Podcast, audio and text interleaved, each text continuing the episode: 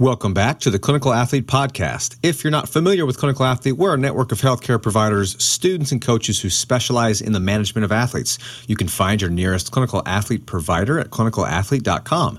We also have the Clinical Athlete Forum, where we discuss and share ideas and resources related to athlete health and performance. To join the forum or for a potential listing on the Clinical Athlete Directory and for all upcoming seminars, webinars, and events, details can be found on the website.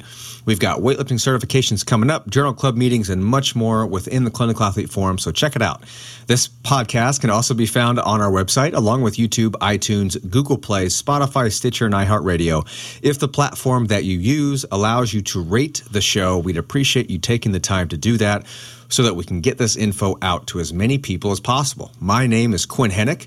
I'm a doctor of physical therapy in Orange County, California at Clinical Athlete Newport.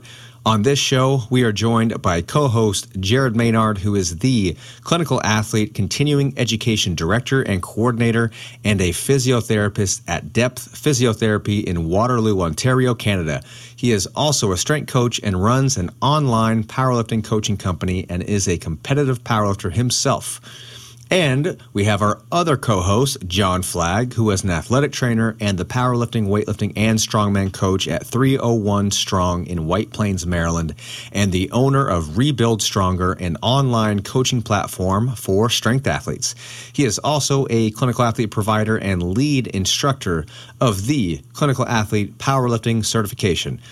And on this episode, we are very excited to welcome Dr. Rich Willey to discuss the recent paper that he and his team had published, which is the current clinical practice guidelines for patellofemoral pain. Dr. Richard Willey is an assistant professor at the University of Montana's School of Physical Therapy and Rehabilitation Science. His research focuses on the treatment of runners and tactical athletes with patellofemoral pain, Achilles tendon injuries, and bone stress injuries. He is well published in the field of running medicine using both his biomechanical and clinical knowledge to progress our understanding of how to rehabilitate runners. On this show, we dive deep into the topic of patellofemoral pain, so much so that we've broken the show up into two parts. This is part one, and we hope you enjoy it. Dr. Rich Willey, thanks for being on the Clinical Athlete Podcast. Yeah, thanks for having me. I, I really appreciate you guys uh, uh, inviting me to come on and talk about this clinical practice guideline and, and patellofemoral pain, which is, uh, you know, it's a real it's a real passion of mine to you know to treat individuals who have this injury. So so thanks for the opportunity. So you were the the first author with a a host of your of your of other authors, and you've got your team here with the clinical practice guidelines of patellofemoral pain, and the entire subtitle of the paper is clinical practice guidelines linked to the international classification of functioning disability and health from the academy of orthopedic physical therapy of the american physical therapy association this is in JOSPT and it's it's open access. So if, if people have not read the paper yet, you can download it right now and at least follow along. And I would I would definitely recommend reading through. When you download it and you see 95 pages, don't freak out. It reads much faster than that, and uh, it, it's just really, really important and, and, kind of represents where we are with patellofemoral pain. So we're really excited to have you on, Rich. And before we dig into the paper, can we learn a little bit more about yourself? Can you tell our six listeners what's led you to your current uh, your current interests, your current research tracks, and obviously to the pinnacle of your career now, sitting before us on the Clinical Athlete Podcast? sure. Uh, let's see. I've been a PT now for a little more than 20 years, um, which uh, seemed to happen very quickly. But uh, yes, I graduated from physical therapy school at Ohio University in 1999. Uh, uh, I worked as a clinician for for, for eight years um, and worked in occupational and sports medicine uh, settings. And um, so I did that. But when I was a PT student, I had the opportunity to do some clinical research, and I always um, kind of had that that that itch that I wanted to get back to doing some research, and so I went to the University of Delaware in 2007 and finished my PhD under Irene Davis, uh, who's now uh, now at Harvard University, um, in 2011. And so I've been a faculty member since then, and so I'm, I'm at the University of Montana and the School of Physical Therapy and, Re- and Rehabilitation Sciences. I've been here. This is my third year. Um, and yeah, I study running injuries and patellofemoral pain. I also study um, Achilles tendon injuries, and I do a little bit of work with with tibial stress fractures as well. Pick all the fun stuff. Yeah, yeah. So, uh, but yeah, but yeah. So running injuries are the main thing that I study, but uh, I also work with tactical athletes. So I do some work with, um, you know, with the military, uh, wildland firefighters. So we just got a we just got a nice size grant from the Air Force uh, Research Lab uh, to study load carriage related injuries and uh, and that group. And so yeah, so that's mostly what I do. And I also, of course, teach in our physical therapy program and um, and that's so teaching something that I, I have a real passion for as well. Do you see a lot of carryover between those two populations? Sorry, Quinn. So yeah, um, absolutely. I think that the main when you look at overuse musculoskeletal injuries and runners and tactical athletes, they're they're pretty similar. Uh, knee injuries are the primary overuse injury that you see in tactical athletes. Um, they also get a lot of uh, bone stress injuries as well. Um, the one main difference between those two populations is that tactical athletes tend to get a little more spine injuries, uh, you know, as far as lumbar lumbar strains and so forth. And again, we're talking kind of more musculoskeletal injuries.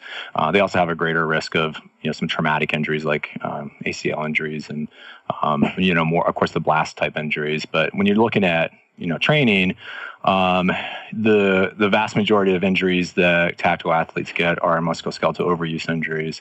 So yeah, there is there is a tremendous um, overlap there.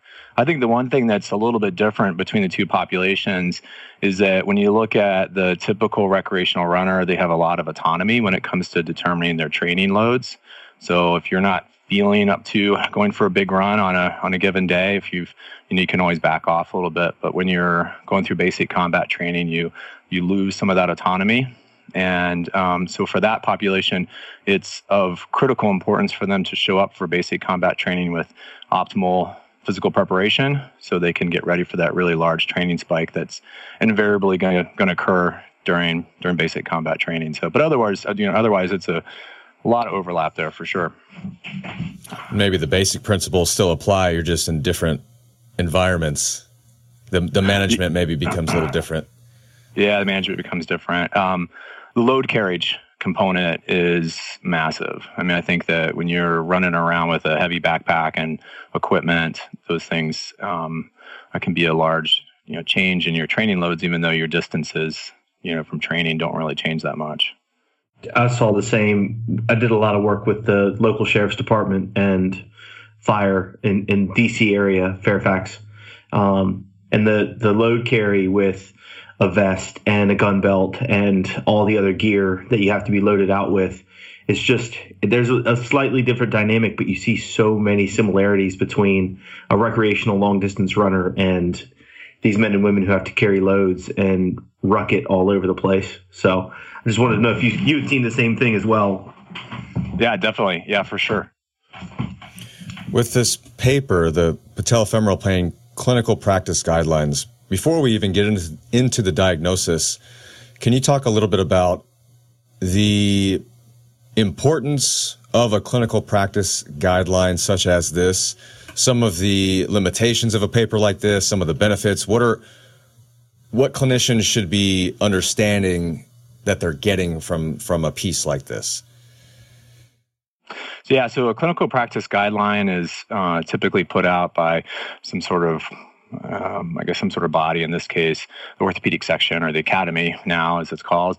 Um, and um, it's led by a group of folks who have experience publishing or treating a certain injury or condition. And it's basically a systematic review on steroids.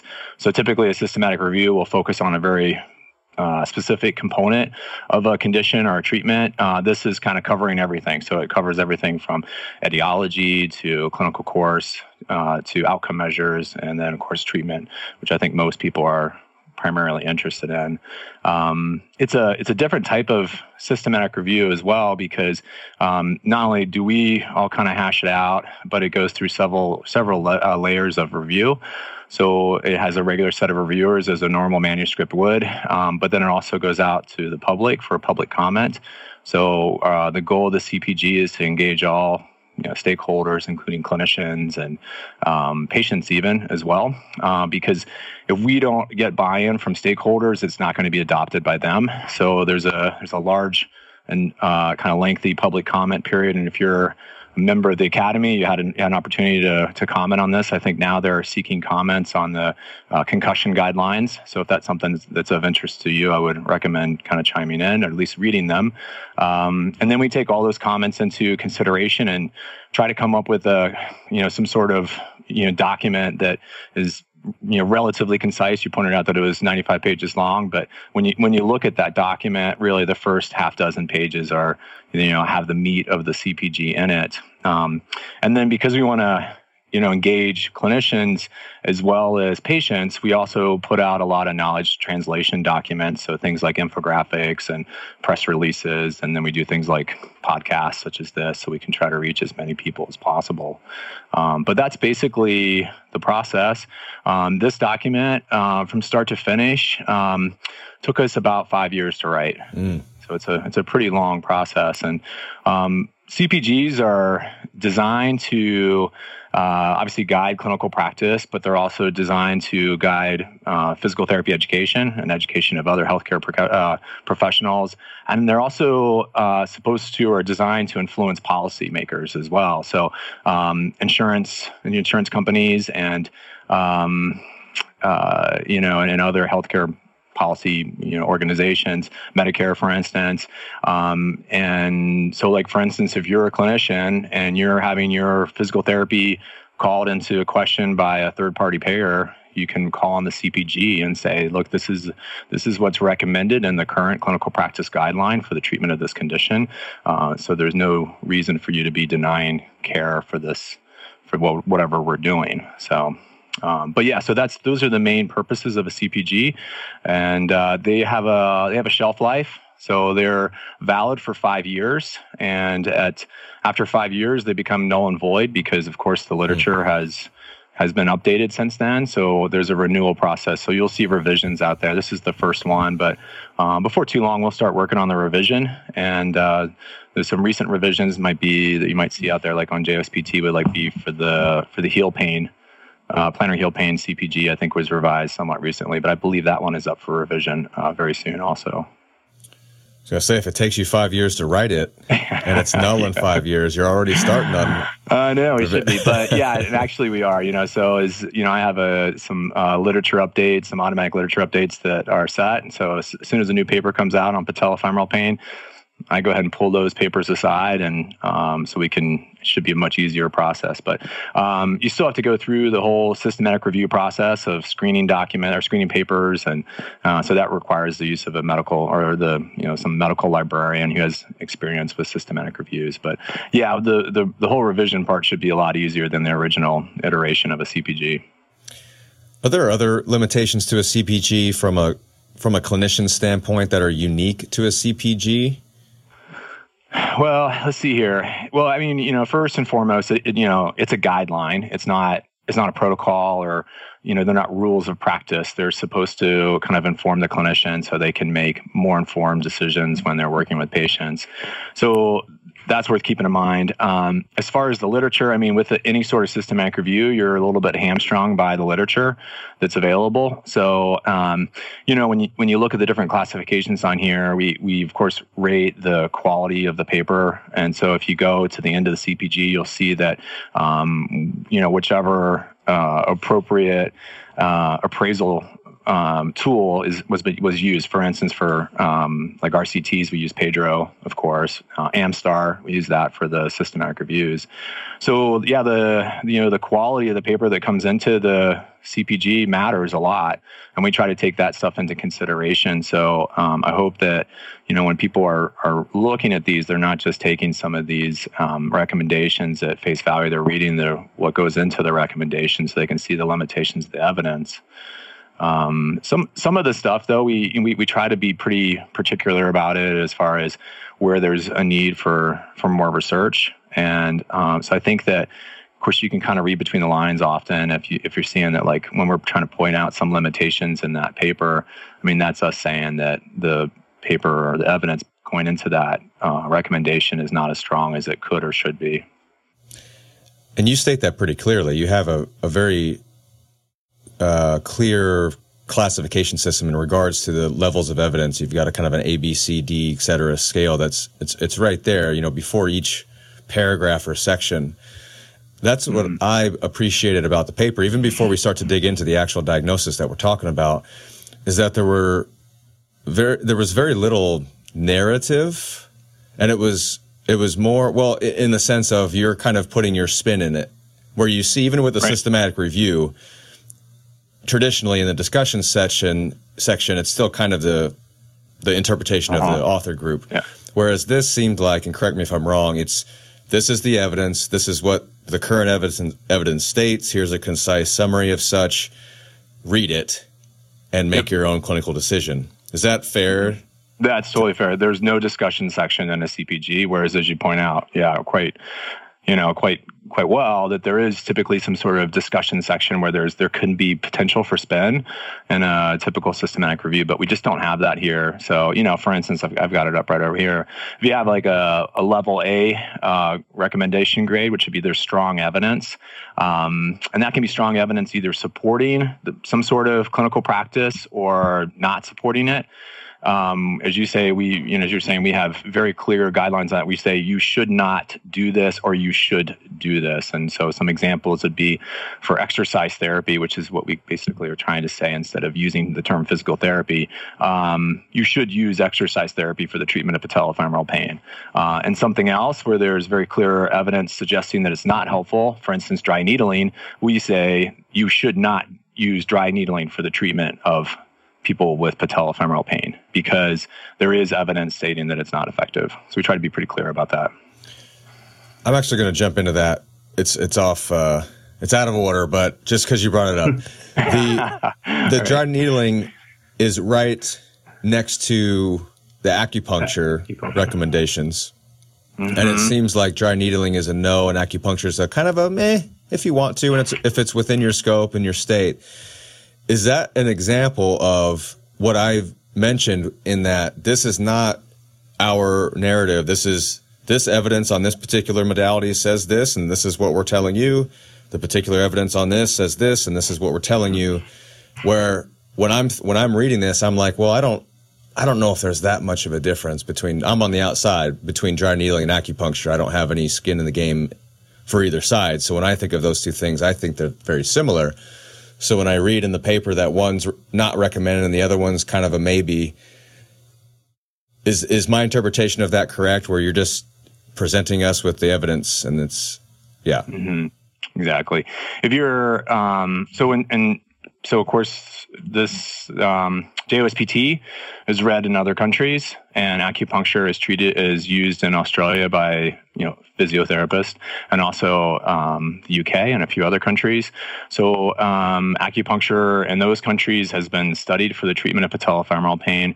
Uh, if I remember correctly, I think there's maybe moderate moderate evidence supporting its use. Um, you know, but uh, dry needling, and when you want to be a little bit careful here because um, I know I, I, feel like this is a little bit of a minefield, um, but I, I, feel like a lot of times you'll you'll hear uh, practitioners or advocates for the use of dry needling say it's not acupuncture, um, and so that was one of the reasons why we wanted to delineate them. So um, eh, you know, in the acupuncture, there seems to be some evidence, and I think that they're not very high quality studies that are supporting it. And I think that that's super important. So I hope that people who do dry needling don't say, well, I'm going to go ahead and use the acupuncture recommendation to support what I'm doing because even that is not very strong evidence.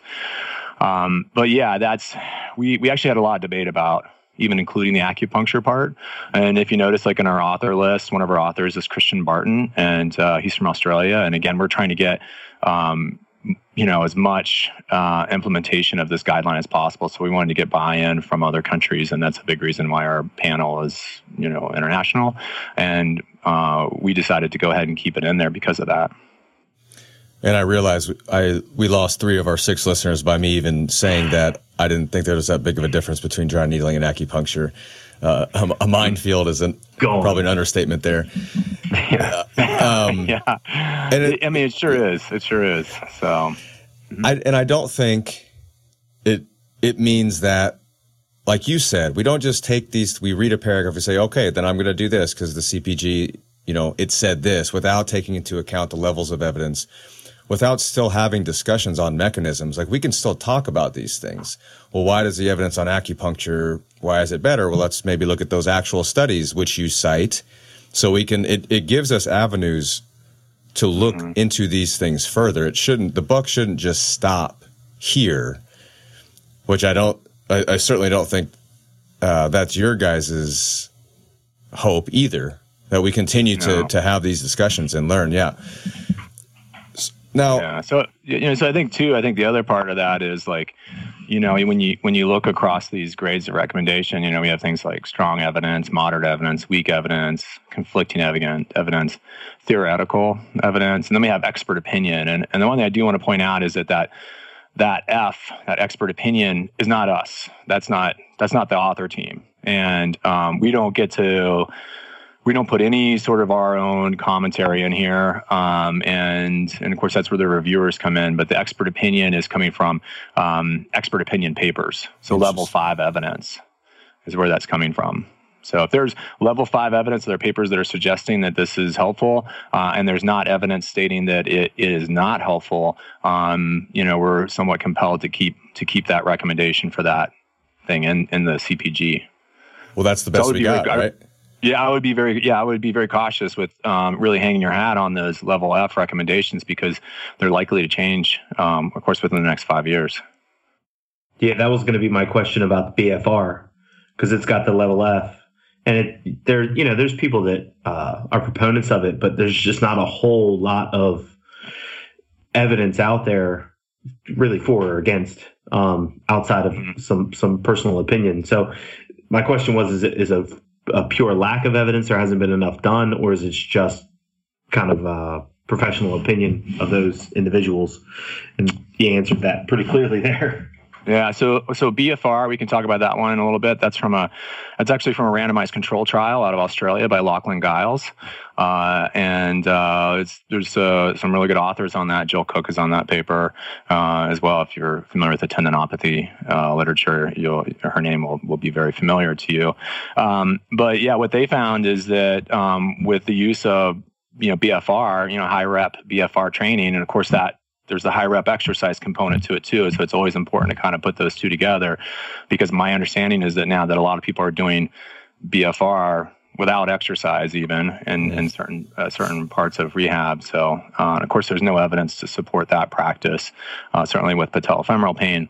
But in this case, all they found was that if you got BFR and you had patellofemoral pain versus the group that had standard heavier strength training when it came to patellofemoral pain for the quadriceps and, and hip musculature. They found no difference in the outcomes. Um, however, the group that had um, painful resisted knee extension, they showed a larger improvement in quadricep strength than um, than others. So it seemed to help them the most, but it only helped them with their quadricep strength. It didn't help them with their pain or, or function coming out of out of the randomized control trial. So we didn't feel like there was compelling evidence to say that there was moderate evidence supporting or even you know anything other than that other than there's expert opinion that it, it may help um, but um, i think we kind of need to leave it there until we have some other trials that say that it either definitively does or does not that's the case with patellofemoral pain and it seems like in general it's it's one of those those diagnoses that we're, it's a shoulder shrug a lot of these a lot of these times. So let's we dig into the diagnostic criteria a little bit because you outline some things to look for in regards to making mm-hmm. the diagnosis. Can you talk a little bit about that as as a clinician, somebody walking in, you suspect patellofemoral pain. What are you looking for in order to make that diagnosis? Yeah, I think I think one of the things that's super important to keep in mind is that uh, the diagnosis of patellofemoral pain is a diagnosis of exclusion. So, meaning that that's where you need to start. You need to say, okay, this person is presenting, they're a runner, or they've been doing a lot of repetitive jumping, they're a basketball player or volleyball player or something along those lines. Um, you really need to spend some time excluding other possible diagnoses. So the you know the main ones would be some sort of intra-articular injury of the tibial femoral joint, um, uh, patellar tendinopathy, IT band pain. Uh, try to think of some other injuries. Um, Osgood-Schlatter's, an adolescent athlete, for instance. Uh, and then from there, you know, once you've excluded those, and of course, there's always going to be that that oddball case of like an osteosarcoma or something along those lines. Um, so uh, then from there, you can once you've excluded all those, then you can start saying, okay, well, you know, it, it walks like a dog, barks like a dog, you know, wags his tail like a dog. It, it, this appears to be patellofemoral pain. And I would caution people not to come jump right at patellofemoral pain until they exclude those other injuries. I think that's really important. So when you look at um, how, like, what kind of sounds like patellofemoral pain, it's typically typically going to be seen in someone who has had a uh, rapid increase in training loads, um, and that's a relative increase, rather than we're not talking about um, you know, someone who's training at, at a pretty high level because when, when you look at patellofemoral pain, um, particularly in runners, uh, high training loads are actually seen to be somewhat protective of, of patellofemoral pain. So if you've got if you're running at a high level, those folks don't typically get patellofemoral pain. They tend to get other other types of injuries. Um, so and then as far as how they how it presents, you're typically going to have um, you know pain with prolonged sitting. So the typical moviegoer's knee. Um, you're going to have pain with descending stairs, pain with resisted knee extension, and perhaps pain with with with deep squatting. So those are those are kind of your your signs and symptoms of someone who has has patellofemoral pain. Um, there's no good special test for patellofemoral pain. So I think, um, at least certainly when I was in PT school, uh, you know, we were taught things like the you know the Clark test or the mm. uh, the J sign or something like that. And for those who don't know what the Clark sign is, it's you know, you basically put your thumb just above the patella, and then you have that person do a maximal quad set.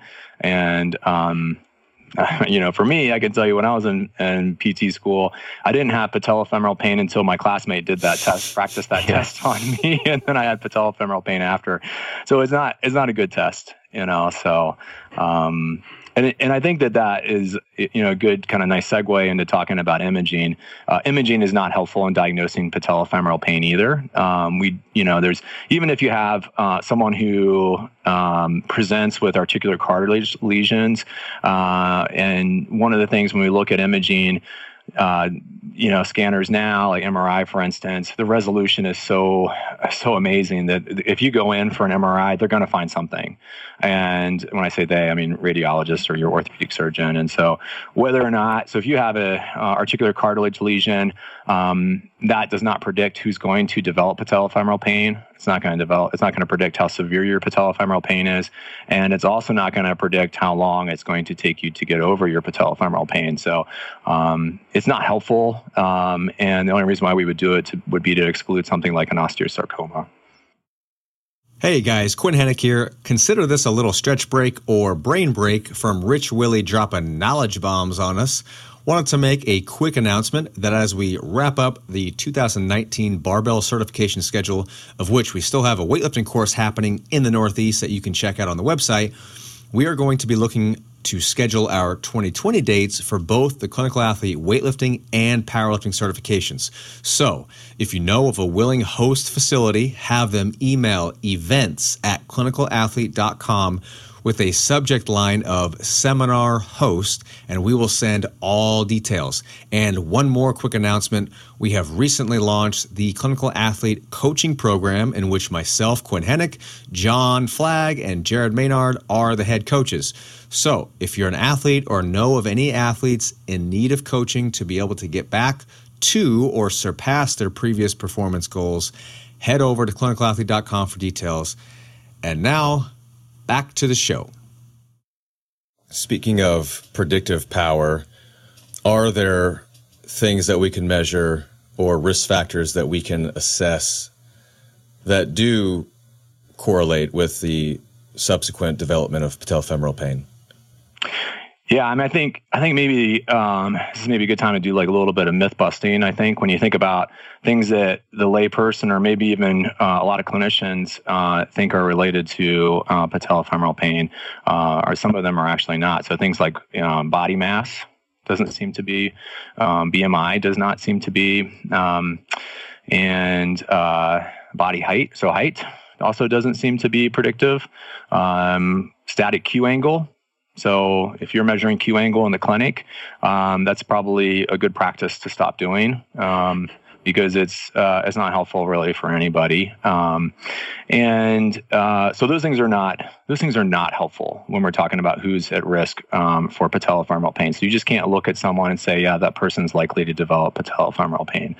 Um, so things that are would be if you're if you're a woman women tend to have about uh, double the risk of developing patellofemoral pain than males do. So, um, and that's something worth pointing out too, because uh, when you look at the literature on patellofemoral pain, um, this is one of those medical conditions that we actually know a lot more about in women than males, and which is a little bit of a flip than um, the overwhelming majority of literature. So there's we don't know a ton about males with patellofemoral pain, so we need to be a little bit careful about applying the literature um, that's been kind of derived in a female population to males, of course. And I think that's just good evidence based practice. Um, and let's see what other things. Um, there is, so a lot of times we like to think that quadricep strength is a risk factor for development of patellofemoral pain, uh, and it is, um, but only in certain populations. And back to our conversation earlier, the one that it's most predictive of uh, the development of patellofemoral pain is in the military.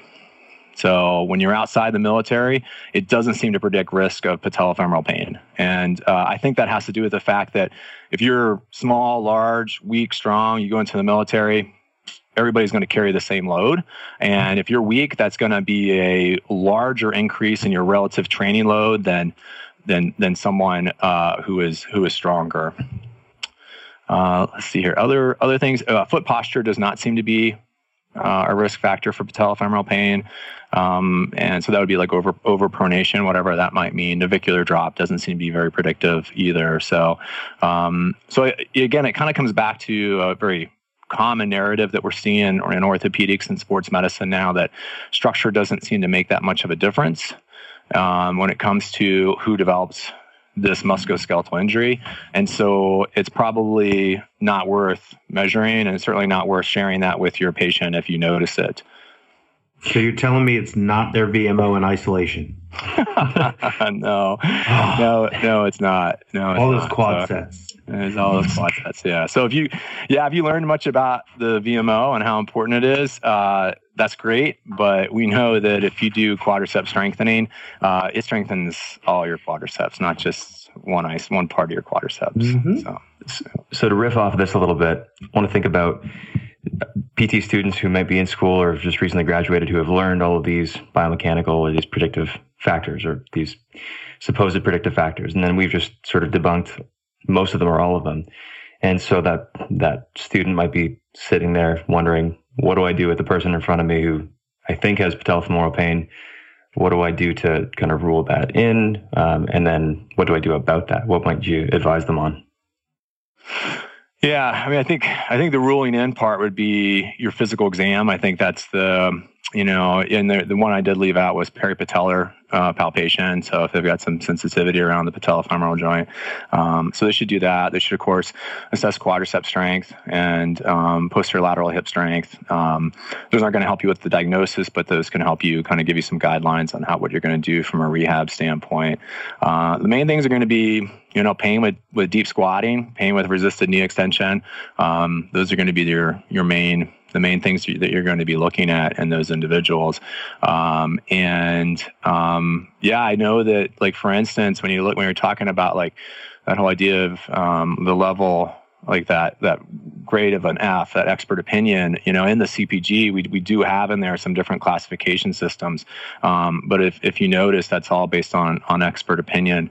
Um, there's really no good evidence for suggesting that um, you know that there's a something that you can really hang your hat on as far as diagnosing patellofemoral pain. You know, for like an Achilles tendon rupture, you know the the the Thompson test, for instance, the, the squeeze test for, I mean, that's almost as good as doing an ultrasound uh, or an MRI. I mean, the the sensitivity, the positive likelihood ratio of that is fantastic um, for an Achilles tendon rupture, of course. But for patellofemoral pain, we just we just don't have that that that same sort of assessment, um, or there's no good special test for this.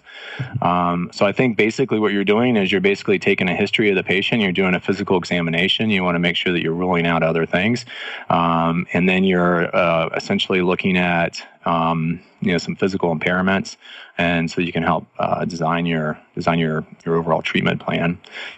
I do want to I do want to point out one other thing too that I forgot to mention that quadricep strength is or quadricep weakness is a risk factor for patellofemoral pain, but um, as much as it's widely thought, hip weakness is not a risk factor for the development of patellofemoral pain.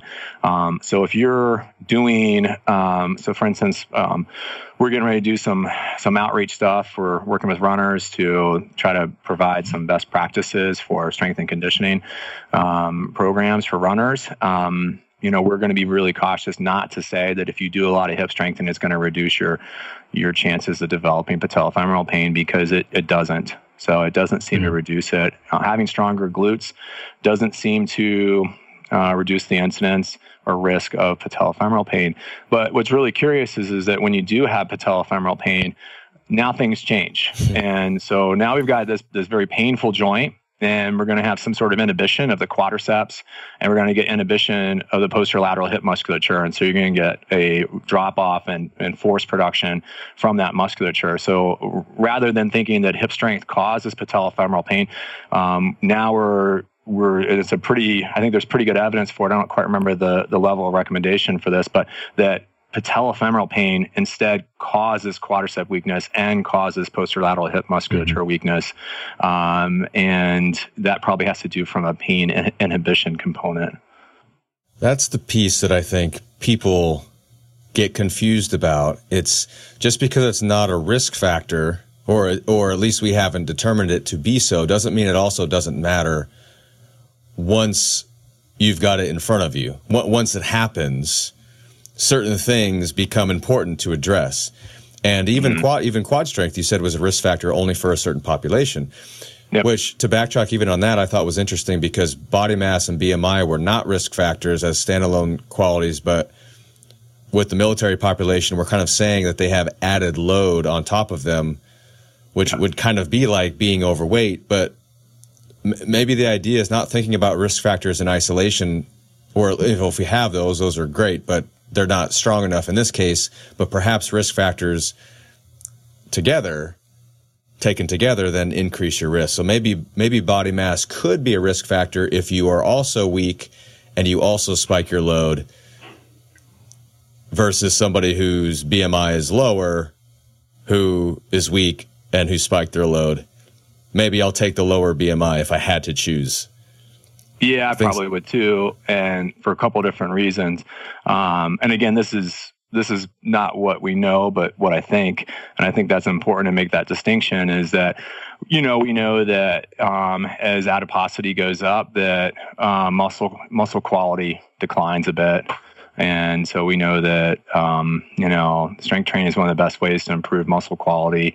Um, so I, th- I, think too that, you know, I wonder, you know, when, when you look at body mass, and I, and I, I don't know, I'm trying to remember that literature well, but I'm trying to think if it's a, I don't know if it's a good predictor of, of how well people do with, with patellofemoral pain once they have developed it. Um, but um, yeah, I think that's, that, that is worth, worth considering. Um, but, you know, back, back to your point earlier, you were talking about it may not predict who who develops it, but it seems to be very important when someone has that condition. And a good example of that would be um, maybe altered hip kinematics. So we don't. There seems to be like a little bit of evidence that if you have a lot of hip adduction when you're running or squatting, that that that might set you up for greater risk of developing patellofemoral pain. Um, but I would say that the evidence is not strong enough to say that you need to go out there and change a lot of people's movement patterns if you're you know trying to reduce their risk of developing an injury preemptively. Um, your efforts, mean, yeah. Preemptively, yeah. But when that patient comes in and sees you and they have patellofemoral pain, uh, and they have a lot of hip adduction, and if you have them go into more hip adduction, their their pain increases. Um, it's worth it's worth addressing that. You know, I think we need to be, and I think your points are really good. We need to be really, really careful not to confuse risk factors for things that uh, perhaps influence treatment. So I want to build on that concept real quick and go back to the subcategories because the subcategories were the expert opinion and there's uh, overload. There's uh, muscle weakness or, or muscle uh, performance. I, performance. There you go. Thank you, Quinn. Um, there's a, a, gait component, and then there was a mobility one. Uh, we have a tendency to, to try to create dichotomies and put everybody into their little buckets. But really, in regards to this, unless you see something specific that's triggering towards symptomology, like you said, with some knee valgus or something like that, any one of these subcategories, our intervention's not really going to change too terribly much. No, in regards to to getting after this particular mm-hmm. these these symptoms and getting somebody moving forward. Uh, am I correct in that? Yeah, and in fact, so we, there's a flow sheet that's in the CPG that has those. I think there are four different classification um, kind of structures uh, or, or subgroups, and if you look, they the it divides them up into those, but then it comes back together for the mm-hmm. treatment. it comes back in. It's not like you have the I think there's a hypermobility one, for instance, uh, or a weakness one. It's not like it's got its own treatment path, you know. And so I, I think we need to be careful. I think that that classification system, again, it's an expert opinion. I would say that for me, clinically, it's not where it needs to be to drive my clinical decision making.